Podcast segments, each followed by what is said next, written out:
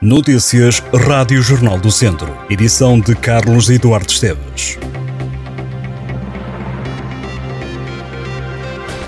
A Stellantis em Mangualde atingiu em 2023 o melhor ano de produção de sempre da fábrica. Entre os meses de janeiro e novembro foram fabricadas 78.541 viaturas, um novo recorde que supera os 77.607 veículos produzidos em 2019 que era até agora o melhor registro da empresa.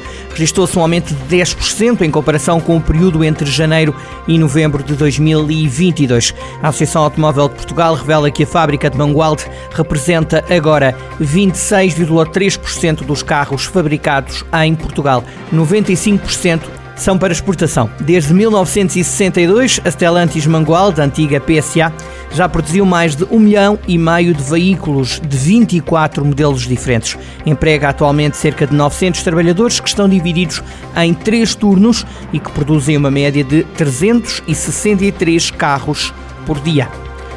O Natal está a ter um impacto positivo no comércio, semelhante ao do ano passado, embora nas regiões do interior e nos setores do vestuário e calçado os resultados estejam aquém do habitual, de acordo com a Confederação do Setor. O vice-presidente da Confederação do Comércio e Serviços de Portugal, Vasco de Melo, disse à agência Lusa que, de acordo com os relatos das associações, existe neste momento uma grande diferença entre as regiões do interior e fora dos grandes centros, comparativamente às áreas metropolitanas de Lisboa e do Porto, quanto às vendas relacionadas com o Natal. Diz o vice-presidente da Confederação do Comércio e Serviços de Portugal que a restauração está a trabalhar bem em todo o país. As condições meteorológicas nas duas semanas antes do Natal também terão influência nas vendas do comércio de rua. Vasco de Melo referiu que nos centros comerciais a expectativa é de que as vendas sejam pelo menos iguais às do ano passado, se não forem superiores.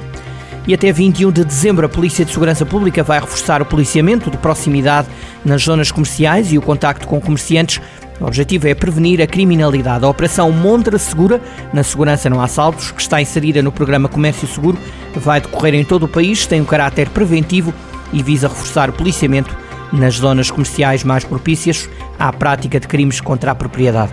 Entre as iniciativas está uma campanha de informação e sensibilização nas redes sociais com conselhos de prevenção da prática de crimes contra a propriedade e medidas de autoproteção. Sol e poucas nuvens é este o tempo esperado para Viseu nos próximos dias.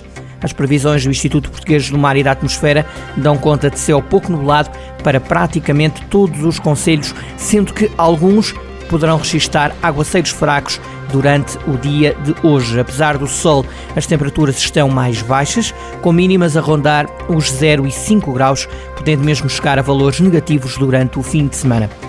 A nadadora do Académico Viseu Joana Cardial ganhou duas medalhas de prata no Nacional de Júniores e Séniores. A academista esteve perto da medalha de ouro. Foi na última braçada que Cardial perdeu o primeiro lugar na prova de 200 estilos. No total, a comitiva do Académico de Viseu marcou presença em 10 finais. O Académico teve três quartos lugares. Beatriz Cardial ficou à porta do bronze nas provas de 100 e 200 mariposa e Madalena Figueira apurou-se para duas finais. Os nadadores do Académico Viseu vão agora jogar o Torneio Zonal Norte em Bragança nos dias 15, 16 e 17 de dezembro. A equipa de infantis disputará no sábado e no domingo o Regional de Outono em Espinho. Na mesma piscina terá lugar na manhã do dia 16 de dezembro o torneio Primeira Abraçada em Cadetes.